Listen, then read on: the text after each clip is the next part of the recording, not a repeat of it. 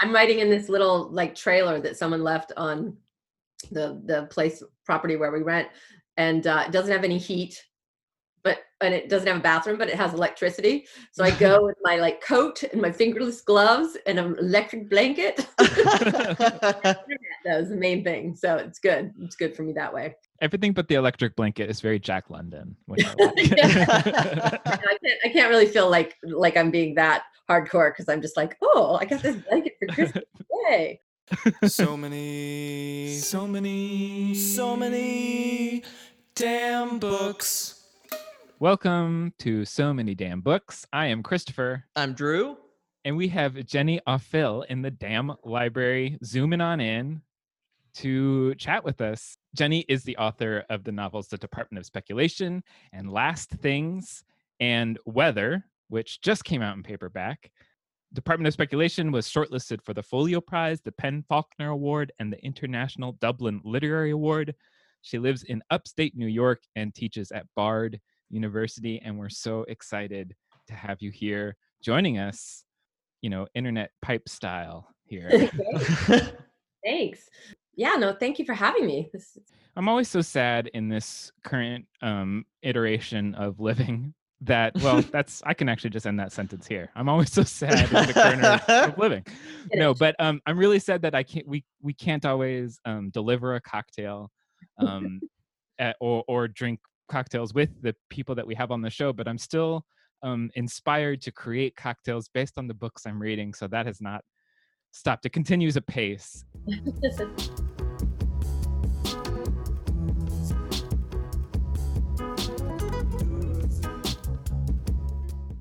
So this is actually my second cocktail that I've made inspired by your book oh because great. um, we actually discussed the me and my wife discussed the book on a special episode of this show at the beginning of the pandemic last year um, and so this is the second time and it's really nice to know that you love a moscow mule um, because i also think that that's a really fantastic cocktail and i was looking into them like why is it called a moscow mule Mhm. And I got a really interesting answer. Apparently, one, um, vodka is just that they call it Moscow Mule just to tell everyone that it's made with vodka. right. Um, Sure. and and then um, the mule part of it is because it has a kick. ah, that's great. Um, and they're actually all, everything. Um, every cocktail that starts at, at the base with a ginger beer is actually called a buck originally um that it's a whole like genre of drink If- no matter what you put in it it's it, it's a buck uh is the base thing. It's kind of like a genre but i don't know it's kind of like literary genres. Um and so what i thought was really interesting about that was in 1890 you would order a horse's neck which would give you a non-alcoholic ginger beer and lemon and then they started adding alcohol to it to give it the kick which is why they call it a buck. Um, huh.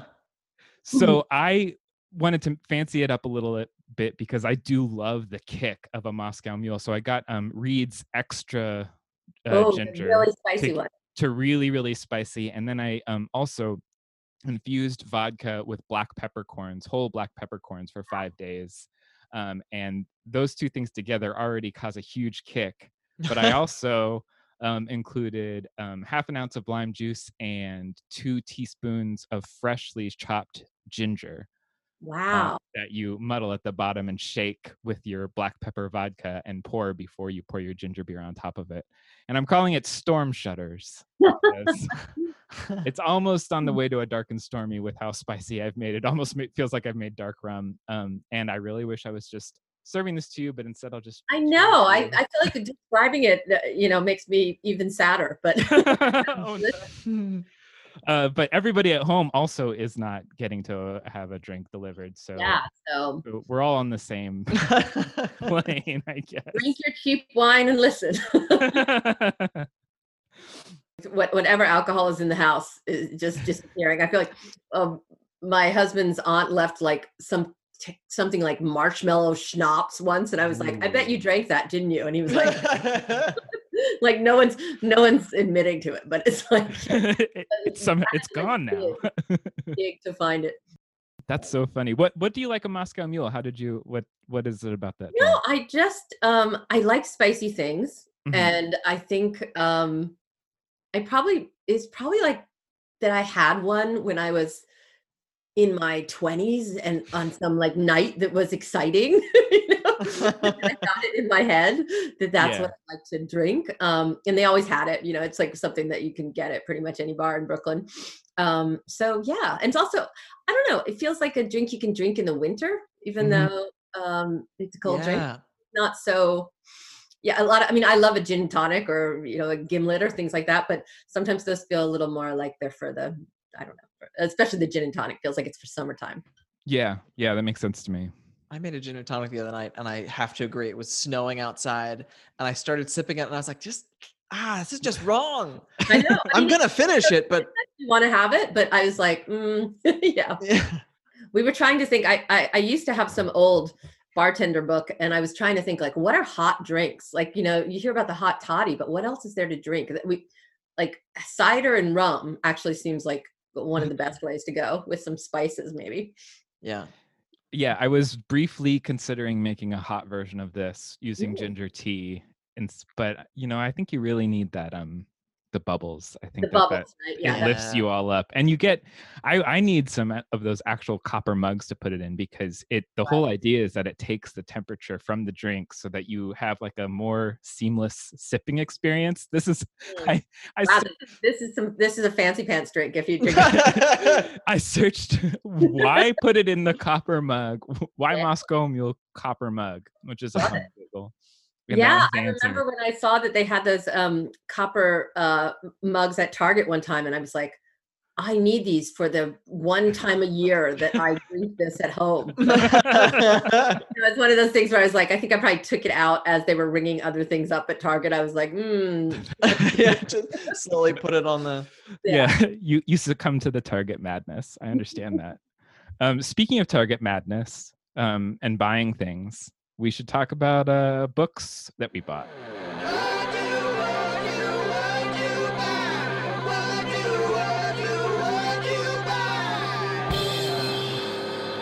That's a transition. Drew, why don't you start? Um, I've got two. One is a book called Reel Bay, a cinematic essay. Uh, it's by this woman, um, Jana Larson. It's out from Coffee House Press. It's the the blurb on the back describes it as equal parts memoir, mystery, screenplay, and travelogue. And I was more or less sold right there. I love Equal parts. i know the equal part kind of throws me yeah it sounds like it's it is nonfiction and so uh, i particularly love seeing nonfiction that breaks boundaries it just feels even more transgressive sometimes than when Mm. Yeah, fiction does uh and i'm yeah i'm i'm like gonna be keeping track of like okay i think this is oh is this both screenplay and travelogue like I don't know. Have like a little box that you're checking yeah um and the other one is out from Two Lines Press, and it's a short story collection called Rabbit Island by Elvira Navarro, translated by Christina MacSweeney. Christina MacSweeney is the a translator who I'm just like, if she translated it, I'm gonna read it. I just feel like Right. anytime I'm like, wow, I loved this book in translation, and I look and I'm like, oh, Christina MacSweeney. yeah no some of those th- sometimes you can you can find a translator and just have a crush on them yeah. Yeah. it feels very cool. It's like a new that revelation feels so new to me. Mhm. um because i feel like i'm still young in my reading translation life yeah and so it is exciting to just i i um i love what two lines does they're a little tiny press out of california and they have done some neat things about bringing new languages into english That's let alone new authors and so it felt like the double whammy of like ooh not only do i like this press i like this translator great um, And, and I like read it? one of Or you I've read read one of the stories so far and I loved it. Oh, that's great. And so fingers crossed. Yeah, yeah. what about you? What have I bought lately? Um, well, I'm trying to think what I've. Oh, I bought um, just because I I realized I had lost it. I brought the complete um, short stories of Leonard Michaels, um, and I bought um, a um, what was the I bought one of the essay collections that I didn't have that was um it's not the new American essay, it's sort of like the roots of the essay that goes back um farther in time. trying to remember it's it um John D'Agata who does all those. Um Oh yeah. got those recently and I just read an Australian novel. Um can't say I bought it. They sent it to me. that was called Friends in Dark Shapes, which was really interesting. Um it's kind of about it's about this group of friends growing up in um, Sydney and sort of like the gentrification of the neighborhood and all the different backgrounds that they have. So it's really kind of interesting to to see that sort of story, but set in a completely um, different country. You know, like with Yeah. similarities. And she's I thought she's a really good writer. So uh, her last name's Bedford. Yeah, that's those are my most recent ones, I guess. Nice. Cool. But my best thing is I get um, I have a subscription to Wave um, Wave Books. Oh, cool. So we just not very long ago um, got like a whole stack of new poetry books. So that's going to be what I make my way through through soon. Ooh, so subscribing to a poetry press, that seems like a really good idea. I love that. Yeah, well, Wave is. I mean, uh, it's. It, I just think that the editor. I love their taste. so, um, you know, they were the first to publish. Um, uh, they they published they published poetry and prose by poets. So they were Hmm. the first people to publish um, uh, Bluets many years ago. Oh, wow. They publish a poet I really like who also writes prose, Mary Ruefle. Um, Mhm. Yeah, it's a lot of good stuff. Wow, that's great. I didn't know that they were the first people to publish that, Maggie Nelson. That's so cool. Yeah, And it makes total sense. Yeah. yeah. Um, I'm sure that that- that's been a little chug. You know, some books that are in your backlist, you're like, woohoo! Christopher, what do you got?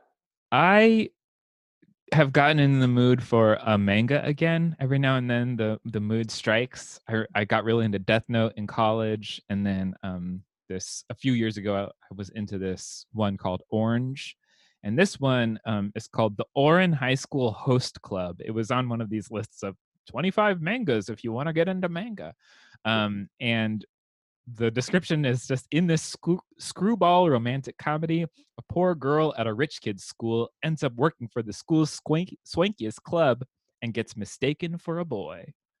Ooh, sounds good. Some pretty fun, yeah, uh, manga was- hijinks. I was just watching uh like an adaptation of Twelfth Night with my daughter because they had- I had to watch a Shakespeare adaptation, and the sort of like it's a boy but it's a girl. you know, it feels like it still carries like good narrative weight. You know. Yeah, definitely, definitely. Um, and then I also got this novel um, called The Charmed Wife by Olga Grushin. And so I guess it it's a retelling or a, an imagining of Cinderella 13 years after she's married the prince. Oh wow. Um, And the the you know pull That's quote pretty from the thing says Cinderella wants her Prince Charming dead. No. I don't know what that means, but I'm really excited. She had an incredible list on Electric Lit of um, children's literature from other countries that you should check out, and um, we'll link that in on the so many damn books.com episode page um, because it's a really great list of some really strange um, stuff that I've never never heard of before. that sounds great. Yeah, so I'm very excited to read Olga Grushin's The Charmed Wife. is it actually going to have a murder in it, or is it is it that's just the I don't. I, j- it, I just I got hope it. so. I really, I mean, I, I really do, do hope she murders that prince and then has to like yeah? I think that would be a good a good lesson for for all people. well i mean she would probably know a pretty good way to do i mean the cleaning it's it's Uh-huh. kind of like um my sister the serial killer there's the whole the cl- whole cleaning um aspect of it True. Yeah. Wow. I, I- I think one of the biggest things people are watching right now on Netflix is the Night Stalker documentary um, about that guy. Um, and I guess I, I feel sort of like people must just be like, hmm, everything's really bad and there's a lot of things to worry about.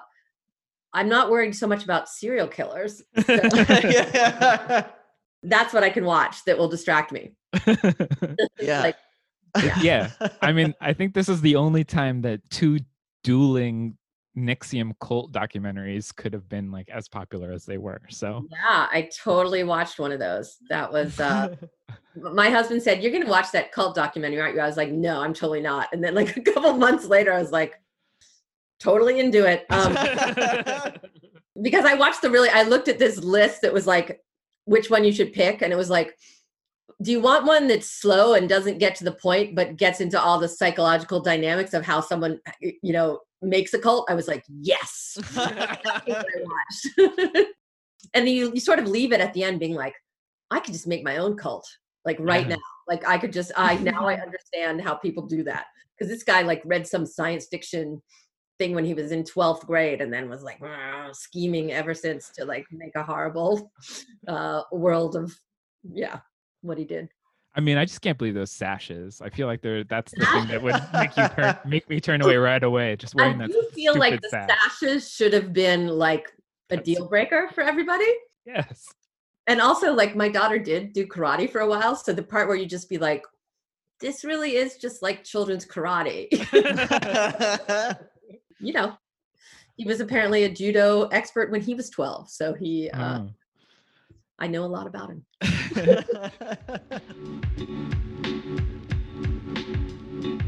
we should definitely talk about Weather, your your novel that um, is out in paperback and um, contains no serial killers. no serial killers For you, tell our listeners what you say it's about. Oh, I should be good at this by now, right? Um, it's about a librarian who um, starts answering questions for a climate change doomer podcast and kind of pulls her into the world of um, apocalyptic thinking on both the right and the left. I like that. Yeah.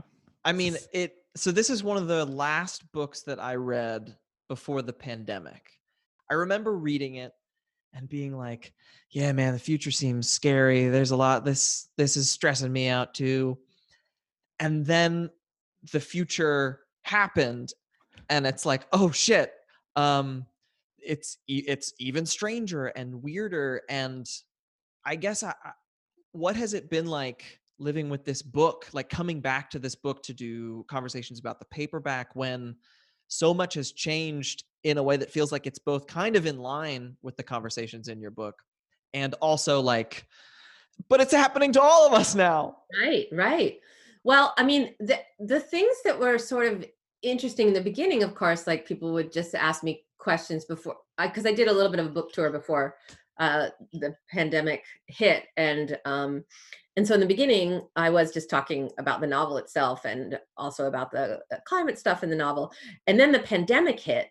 And um, actually, what everybody wanted to talk about was all the disaster psychology in the in the book Mhm. Mhm. um, which I had read a lot of, and the sort of deep dive into that, and and why is it so hard for um, at the time people were still um, this is very early on. This is like in March. People were still trying to talk themselves out of how it was going to be a big thing, and I was getting these phone calls from friends in New York. I guess I had the reputation as like the doomer person.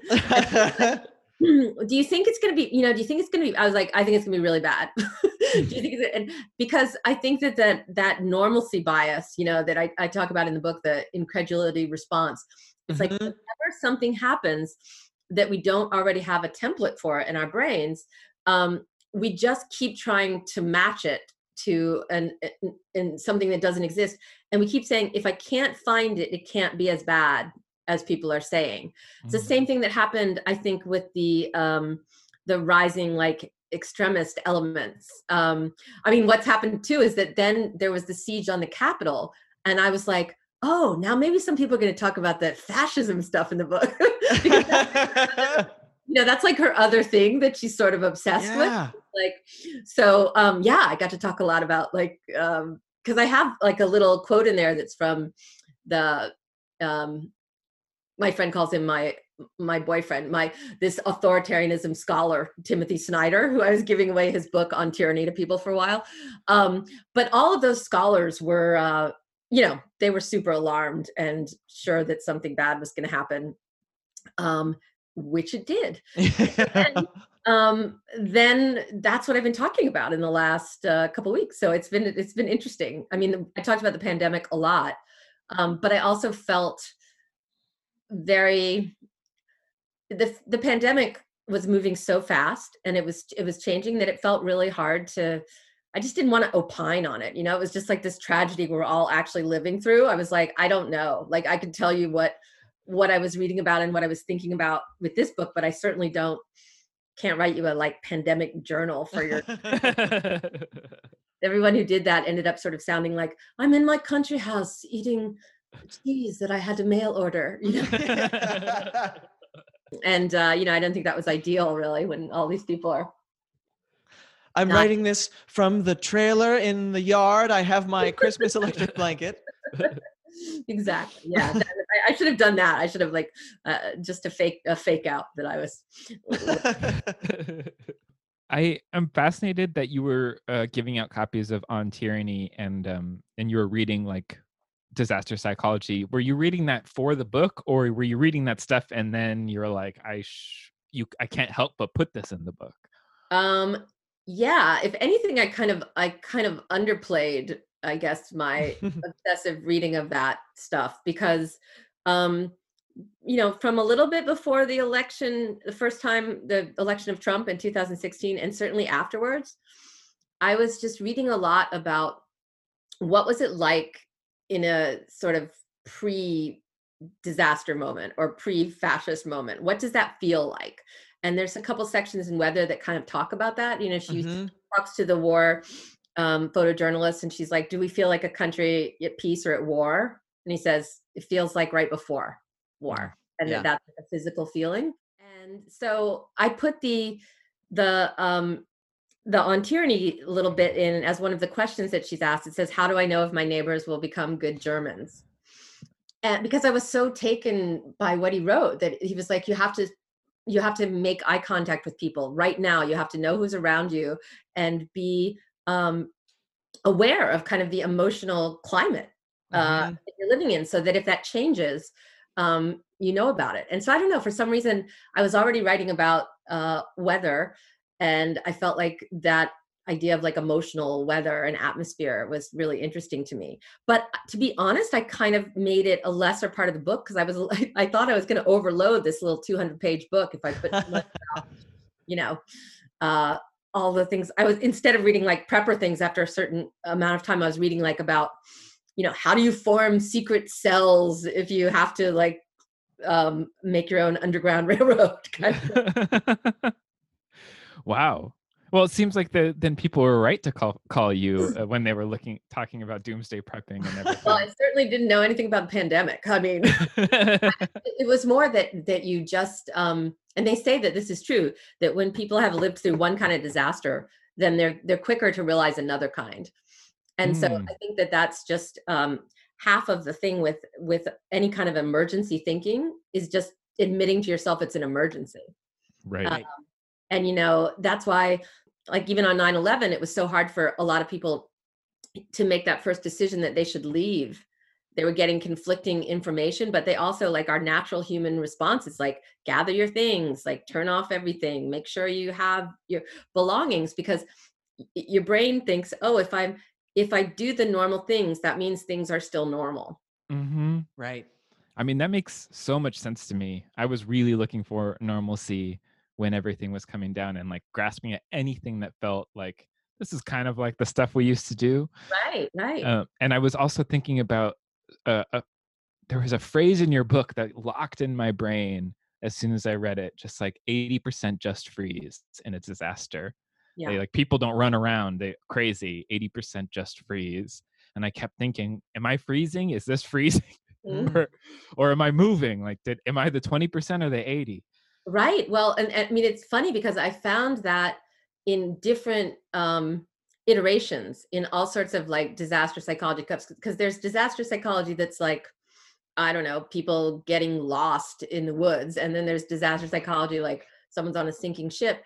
But one of the things, the way that they sort of shorthand it is um, get off the X, like wherever you are, Mm. move um eh, because it's like that's actually their response and and in evolutionary terms freezing often worked for us Right. like don't have enough information to understand this situation. I don't know if this is a predator or not. So I will freeze and try to figure out what's happening. But that doesn't really work very well in the kind of situations that, uh, you know, when we're in a lot of fear. Yeah, yeah.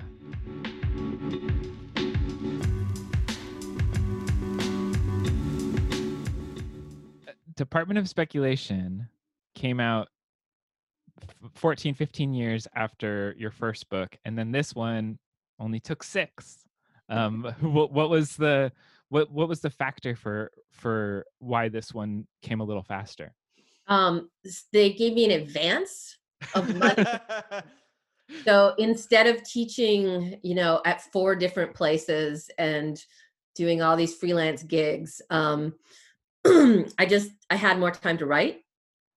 Um, it didn't really make the writing go more easily, but it just meant that instead of um, having to wait until I had a summer vacation or I had a little downtime from teaching, I was able to like be a little more steady about it, which felt like a real luxury because I, I hadn't you know, I write a little bit about the the doomed adjunct in in the beginning of Weather, and I, I had I have been very much the like adjunct myself, who was always like cobbling together lots of jobs and you know going from place to place. So it was very exciting to get um, an advance for a book that wasn't written entirely yet, although it was also very terrifying. I had basically just told people this like idea, which by the time I was writing it was completely different. right. really? Yeah, because I. I just made that part up. I was like, I, I don't know. I don't know what the book's going to be about. Can you talk a little bit more about like what it about the morphing of that? Well, in the beginning, when I was first interested in in writing weather, um, I I had kind of gotten interested in this article I read that was in I think the New York Times Magazine, and it was called "It's the End of the World as He Knows It, but He Feels Fine" because REM is always going to be quoted in this. and um, and it was about this environmentalist, really well known environmentalist, uh, Paul Kingsnorth. Um, oh yeah. also a fiction writer. Um, and he, at a certain point, he just, even though he'd been known as like this uh, uh, very well known environmentalist in England, he said, "I'm going to walk. I'm going to walk away from this. Um, I feel like a priest who no longer believes in God." And what he was basically saying was, um, "I don't think that we have any chance of stopping." Um, climate change from being a complete disaster and i'm tired of pretending that we do. And i was just sort of fascinated by this. I was like wow that's kind of amazing to do. And i have a friend who's somewhat equivalent like that who's been working in this area for years and i asked him i said what did you think of that? And he said well i mean i don't think you should walk away but those of us who really do the work we've all known for like a lot of you know several years i think it was like since copenhagen the copenhagen he said we've Yeah. all known that like um that you know you can't tell people the truth and then i just started like really digging and i started to find these like science um things where scientists would be talking to each other um and then they would have these like incredibly dark things they would say if they were under the so-called chatham house rules which means that you say you can say your affiliation or something but you don't say your actual name to be attributed Oh. um, and I, I couldn't kind of believe how dark the vision was that I was coming across. Um, so originally, I was thinking the book was going to be a lot more about how Lizzie, the librarian in the book, um, how she's trying to figure out why her mentor, who was this environmentalist, why did she walk away from everything? Mm. But then I just got more interested in other stuff, as sort of happens to me when I write a book. So people would be like, that I'd told about the book, like, okay, so it's kind of about someone who like disappears. I'd be like, mm,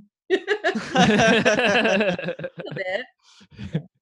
right. They want it to be so.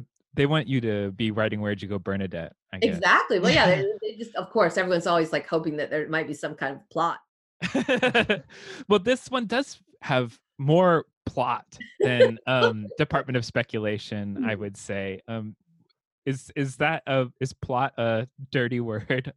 No, I mean, I don't, I don't think it's a dirty word at all. I mean, it's maybe not the thing that I'm the most interested in when I'm writing, um, but I am really interested in momentum. I'm interested, you know, I think of, Mm. like emotional momentum is really important to me to not feel like a book uh, that I write is like static. Mhm. So, um, the you know, between Department and this book, I think um, Department is such an interior book. You know, it's it's it's mostly about a a a family and um, you know the kind of breakdown within the family. And I knew from the beginning that I wanted this book to face outward a lot more and be a lot more about um, community. And so I spent a lot of time in libraries. I probably have like a, a you know secret wish to be a librarian. So I I felt like I, I also notice how much librarians do now. they basically have to like hold together our incredibly frayed social net. Yeah. So I just thought that that would be a way to kind of have these like stories come in for a little while and then go back out, and also to kind of the thing that felt kind of ambient when I first started writing this book was this kind of low hum of like dread and conspiracy thinking, but I couldn't really put my finger on it. Um, and so that also felt like a way to kind of, you know, when you work in a job like that, you kind of pick up on on things that are going around. Yes. I really love that phrase emotional momentum hmm in place of plot because I it, hearing it I'm like, "Oh, that's the perfect way to describe the way that this book moves. That there is this constant propulsion but that's not necessarily coming from somewhere or going towards somewhere so much as Mhm. it just is." hmm Yeah. Th- to me, that feels, I mean, I'm sure some people have uh, really exciting lives that do seem more like plot to them. But I mean, I feel like this kind of um, switchbacks of feeling and like moments where things take a turn that you don't expect, um, for me, are, are often not like these big life changes, altering changes, but it's more about, I mean, if you had asked me 10 years ago if I would ever write a book that had anything to do with uh, climate change, I not only would have said no, but I would have laughed. I mean, like, no, I mean, you know, I can't even stand to like open the environmental tab in the newspaper because it's so boring to me. Um, so, you know, so it's interesting. Like, I was like, I'm a very unlikely person to have become interested in it. And um, indeed, like, sort of felt like moved to write about it. Um, so I, I don't know. I feel like those are sort of the changes sometimes that I'm that I'm interested in, like how you go from thinking you're in, you know, in department it was like she's sort of thinking, how do I go? You know, I used to make fun of all these things, and now I am I am these things. Like how does how do those moments happen? And are they always bad? Mhm. Right. Virginia Woolf said that that's one of the things about getting older that you you finally like take your place among humanity. And like you you accept that yeah wait I'm part of this common humanity instead of like somehow holding yourself apart or or wishing to be um ironic about your um place in things. I, I was thinking about like I feel like I've seen on books now it's that it's compared to Department of Speculation in the same way that books get compared to Where'd You Go Bernadette or something like there's this way of that you write that a lot of people have found helpful in writing their own work. And I'm curious, um, what are your feelings about the possibilities and limitations of the style? Yeah. Um, well, of course, I didn't invent this style. Um, as as those of you that read um, European novels know, um, it's you know there's long been a sort of tradition of these um, slimmer and what I think of as kind of walking around novels. Um, Mm. Mhm. where it's basically someone walking around and thinking about things and having small encounters. And so I've always just liked to read those kind of books, and I was interested, but they were almost always um, like a male character um, doing having this life, and I was just interested in like what would it look like if that was in the domestic sphere? What would it look like if she had other concerns? Um, so that was kind of so, but I felt like um, in terms of like other people deciding that it's um, a way that they also would like to write. Um, I mean, the only thing that really bugs me is when people say that I'm like writing like a Twitter feed, because I- I mean, the the very nature of Twitter and what makes Twitter like so fun to read or something. I mean, I'm not on it, but I lurk sometimes. Is that it's the immediacy of it and and like the zeitgeisty part of it. But but I take so long to write my books that whatever little um, section or fragment I have, that sits a long time before I decide if it goes in. And I do feel like the one thing that is a pitfall with this kind of writing is that you have to make sure that it's not random. You have to make sure that it's not that, oh, anything could go there.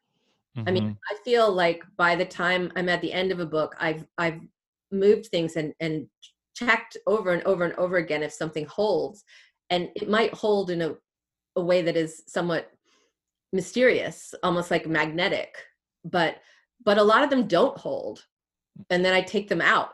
you know, I think like, oh, that just didn't. That seemed like it was an interesting juxtaposition, but I take things out for basically two reasons. One, they seem too on the nose, like once I get the book farther along, or they or they seem um, they do seem random.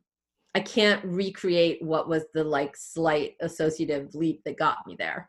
So I think that's the pitfall really. But the the um the joy of it, I think, is that you can kind of um there's a fleet footedness to it um, to be able to use um, the kind of motion of thought and the motion of like compressed tiny um, moments uh, i was thinking the other day like i guess i just kind of like the glancing blow. Like i like the like you know but then you're but then you're off and the you know i don't know anything about like fighting or boxing but i just saw that phrase and i thought like oh i kind of yeah i kind i'm kind of into that in terms of um you know what what you ideally are hoping for when you're writing something. I have a craft, like a craft craft question, and that is just as you're talking about these sections that you're pulling in or like you're you're wrestling with it. I have this image in my mind of um almost like Mary Robison style with like a bunch of things on note cards where like how are you are you writing in these chunks or are you writing more long form and breaking it up like how how did you No, come I'm- to that structure I'm totally writing it in those chunks. And I'm also totally in debt to Mary Robison because I once Googled um, second book writer's block, like suicidal or something. and um, and I I found a story about how she had gone so long between books and that she said the only way she could make herself write was to write on index cards in traffic in LA and I, there was something about that idea of like sneaking into writing when you Uh-huh. felt like you couldn't write that I thought was really interesting. So I um I did start writing like small little sections. I also started reading um more poetry and more um I guess what you think of as like lyric essays. Um I don't think anyone really loves that term, but you know what I mean. That's sort of like hybrid and, Yeah. and braided things. Um, and just thinking about like all the other art forms and how they use different structures like in stand up you know there's something called a callback so like you bring something up and, and sort of lightly almost in passing but then when it comes back the next time around it has accrued more weight yeah um and so yeah i guess i, I sort of um i mean why did i ever is a book i love um Mhm. and the other thing she said that I think about a lot um, is she said that when she was writing it, she thought to herself, make it funny and all will be forgiven. So sometimes I think like, uh, it's just if I just have to make it uh, uh, funny, a little bit funny, and maybe that will help. there is, there's quite a sense of humor in both of these books and it's funny because so often the first thing that comes up is like ooh they're intense they're like um they you feel these books but I- i found that i laughed even in this book which is i mean it's full of doom there are also just these these barbs these i mean the glancing blow Well, and literal jokes. I like. I love that the runner of uh, these these jokes that appear. Um, did Yeah. can you talk about them? it was funny. I was just talking to a really good friend of mine from college, who's uh, and she said, "I read, I, I read your last novel, and I one of the things I, I was so surprised by was that there were literal jokes in it. She was like, "You don't tell jokes like that," and I was like, "I know, I didn't. I just wanted to, I wanted to have the um, character of Lizzie be someone who almost can't. She kind of compulsively has to." sort of turn something into something that's a little funny to her to make it um bearable. And so I um I had over the years like noticed a couple jokes that seemed like weird and dark to me, you know, or just like funny, like the time traveler one. And um and so I just had them, I collected them. I didn't think I was going to use them. And then at a certain point I did decide that that was one of the ways um that was just one of the new forms I was going to put in this because I didn't want it to be just like department. So there's like the question answers and there's the Mhm. jokes. Um, and it was fun to play with the form of them. And then I just found, oh, I, I know I had, I found a kind of um, mother load of jokes looking at like old Russian jokes, people, jokes that people made in the Soviet era that Yeah. were always just, you know, and that's where I found that really dark joke about like the different armies and what they do in the w- woods or whatever. Mhm. now i also feel like i have to put things in a book because I, otherwise i don't remember them like if someone there's nothing i actually get more nervous in a social setting if someone's like oh do you want to hear a joke? I'm always like oh no no because there's that I, I i feel like very socially nervous for the person and i'm like I, i'll like laugh too soon or like be like ah, you know? But even if it's funny, I probably haven't like waited till the end to like hear it being funny because I just find that the structure of it. Most funny people I know never would say, "Oh, do you want to hear a funny story?" They'll never like front load it that way. right. right. It's crazy to set the expectation. yeah, why set the expectation? Just like you know, maybe you're funny, and and that's the that's the luck of that- of that what you said. But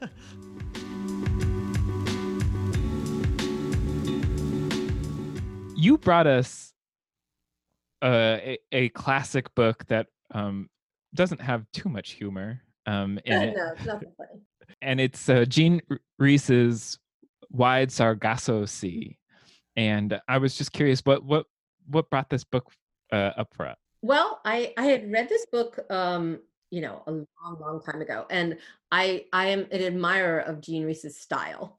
Um, I think that she, I mean, I think of lines from her books at different times. Um, and then this summer, uh, my daughter was assigned Jane Eyre, and I I said I would read it with her. I don't know why.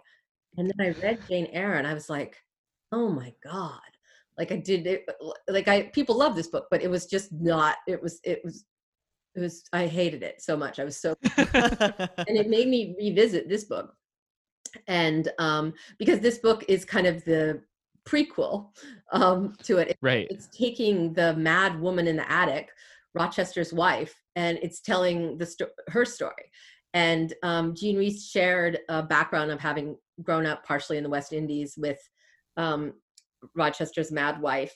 And I mean, I feel like this idea now has been done to death in like modern fiction where it's like hey let's take a minor character and like make the Mhm. story about them um but i feel sort of like um there's so so many lines that i remember from this book it's like there are always two deaths one is the first people know about and the other is the one that they don't see and she's she's so good on kind of the um like moments of emotional ruin in someone's Yeah. life that maybe Mm. you don't even recognize that that was a moment of ruin until later but you know how it all adds up to this creature in the attic um i think i was uh, you know i also just wrote a introduction for mrs dalloway and i realized like oh you know all the books that i remember reading in my 20s are about like people going mad or you know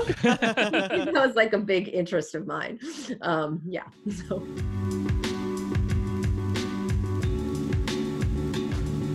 Do you feel that um, the Mad Woman in the Attic was given justice by Wide Sargasso Sea? Like, did did, did Jean Rhys? I don't know. I mean, I feel like reading it again, I realized there was, you know, it, it's hard right now. I think books books that don't like address at all the like this is this is the colonialism story right so it's so th- there's a way in which you can't kind of read it now without being like i don't think she did Mhm. um, really know much about the people around her or then.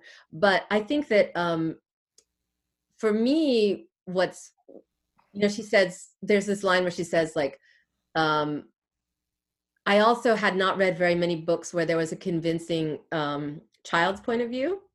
and the Mm. very beginning of it is is her as a child Yeah. and so it was a big influence for me on my first um my first novel because um uh, there was just something kind of feral about the voice that I Mhm. really liked.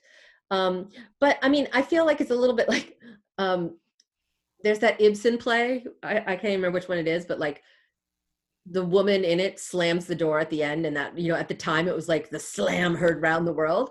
Uh-huh. And I don't really think at this point this book can have the impact it had when it was published because Ah. right. you know there's feminist uh histories that are called like the mad woman in the attic like there there's so much that's comes but i still think that you it, it can be a way to um see like a, a sliver of a story a sliver of a perspective and then try to kind of go out from that so i i, I still admire it for that and for the just the language itself Yeah, Definitely. it's so I I I have never read it. I've always wanted to, and I. It's so interesting to think about like that point of the sort of feminist shock of this book in 1966. Mhm. I think would have been much stronger. But then also I found it um I was surprised at how inventive it felt. At like the prose and how I really for whatever reason I was thinking I guess reductively. I was like, "Oh, it's okay, it's a prequel to Jane Eyre, so it's going to feel like a Bronte novel but set in the Caribbean and like I sort of I expected it to be one thing and I was so blown away by the opening section where it's Yeah. from the point of view of yeah of her as a girl I just think that I mean I think that her writing was so modern for when she I mean if you read like other earlier books too like um Good Morning Midnight or Mhm. whatever you know talk about these walking around novels all those novels are usually like a a sort of aging dance hall dance hall girl um alcoholic um wandering around Paris having various like kind of lonesome encounters um and so I think in the, in in this, there's a certain um I think the part where it's connected to Jane Eyre is my least. It's the least interesting part in a way, as I feel like what, what you're pointing out. I think the most interesting part is the beginning, which Yeah. just has this kind of um, power to it. And I never, whenever I go back to read it, I'm always like, oh, nothing's as good as the beginning of it. You know, like it's like one of the things where you're like, oh, I wish the whole book was this good. yeah Yeah, I, I definitely feel like I hit a wall with this book. Like the wh- in, into the second section, I start to really lag, Yeah, and I think that you're helping me put a finger on why that is. yeah, yeah. Um, you you you sort of said that you wouldn't really be interested in this, but I'm curious now um, if you would enjoy the um, sort of literary homework or writing exercise of what book would you like to write a prequel or sequel to? I mean, the funny thing is, I don't think I could ever imagine writing a prequel or a sequel to any book that I thought was great. Like, I think that's just like the nature of thinking a book is great. I would never believe that I should, um, you know, enter that world and and and create out from it. Um, so I'm trying to think if there's like a bad book. that I would like to- um, but no, I mean, I feel like um, I don't have much in, in general. Like, I don't gravitate towards historical novels. I don't. My one attempt at writing something that was based in, you know, identifiable characters in time was I was I wrote like I don't know for two years a novel about um, Nikolai Tesla and how he fell in love with a pigeon.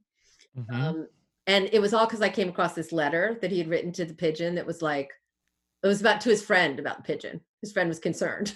and he wrote, Yes, I have loved her as a man loves a woman. And I was like, All right, I'm going to write a whole book about this.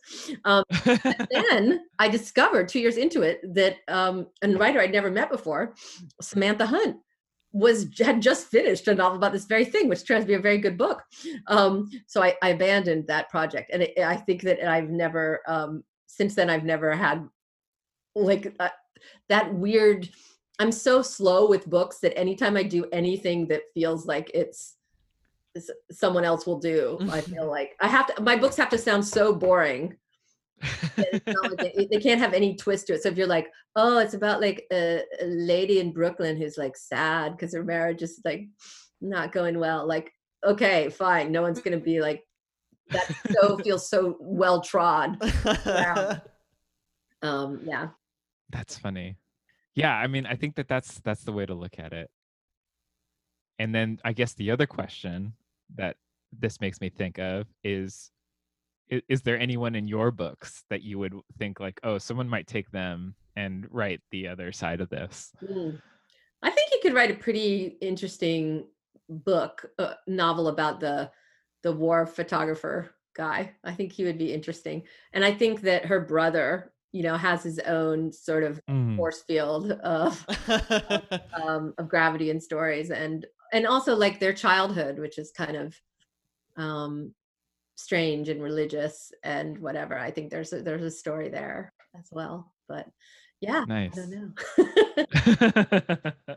I mean, I'm always impressed when people do that when they take a book. Uh, I mean, I think Elizabeth Strout did that, right? She she wrote Olive Kitteridge, which is a great book, and then and then she was able to revisit it years later. Um, you know, I every once in a while, I think to myself, what if the what if this character was that character?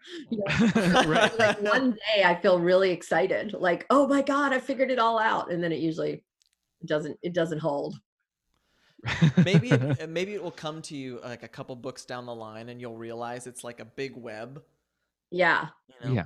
Well, I do sometimes feel like this character Lizzie is just like what the other character would be like if she if she hadn't been a writer.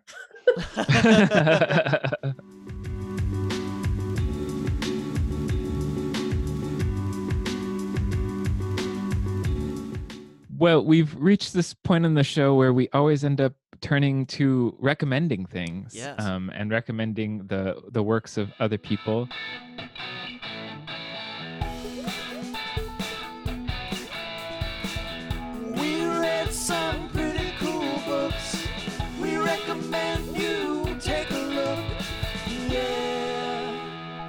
I'm very curious to hear what is on your recommendation slate, Drew.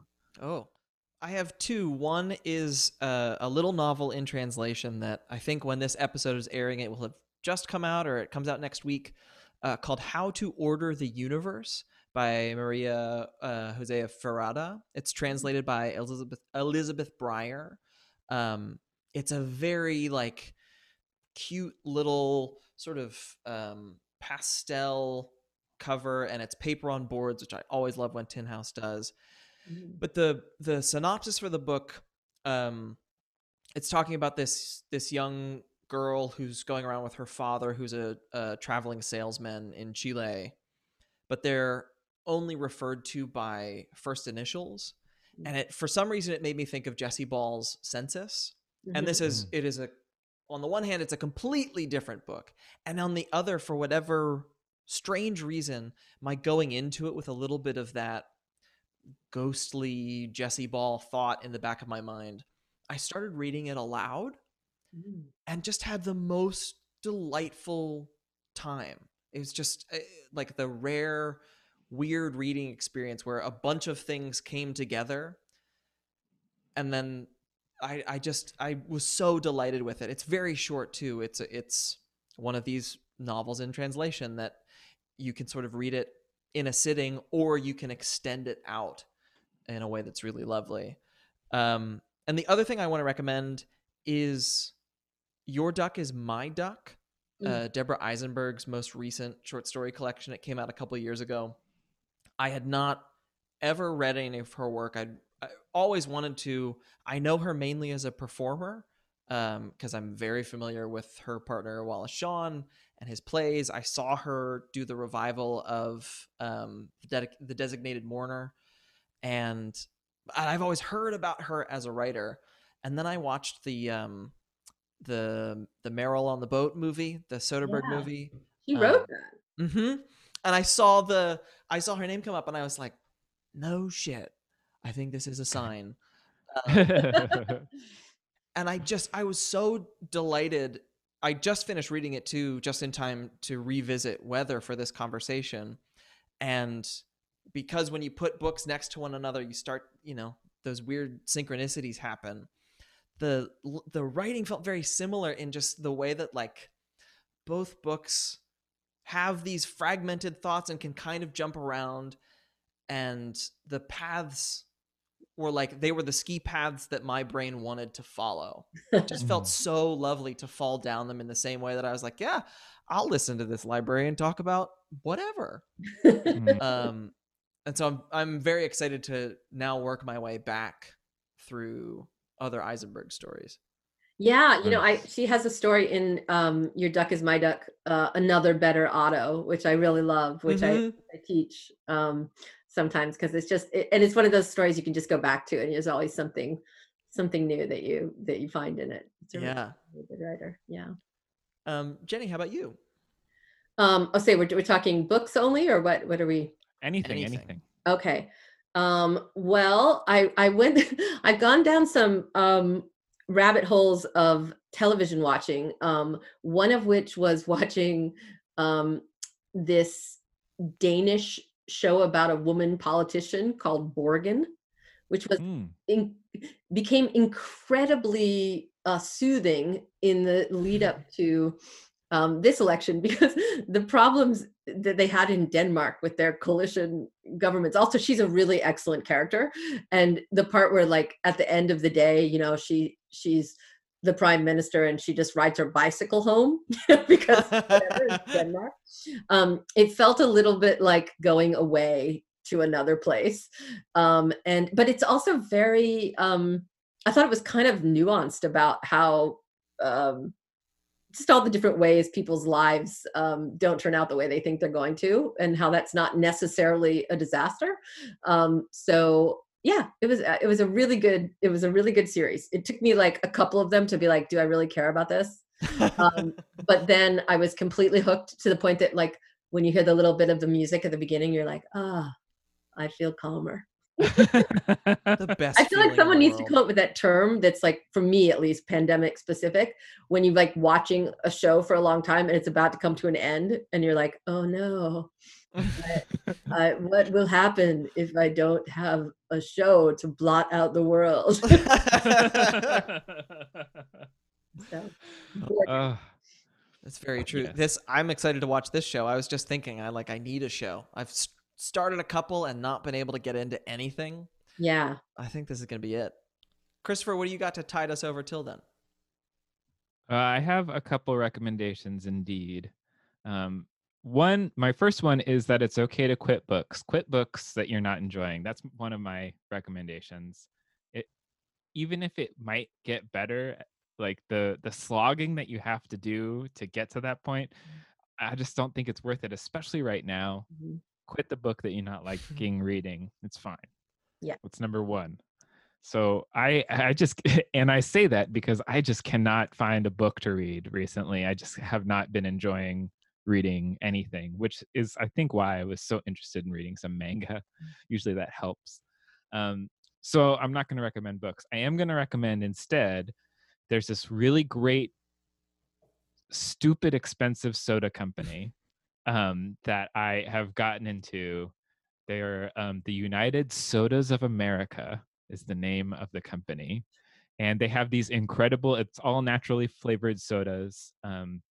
Um, they've got a million different fruit flavors, but my favorites are blackberry jam, um, sour blueberry, and young mango. young mango Young mango. It's not old mango, okay? It's only the young kind. I feel like you got to be careful when you Google this, or you're gonna get weird.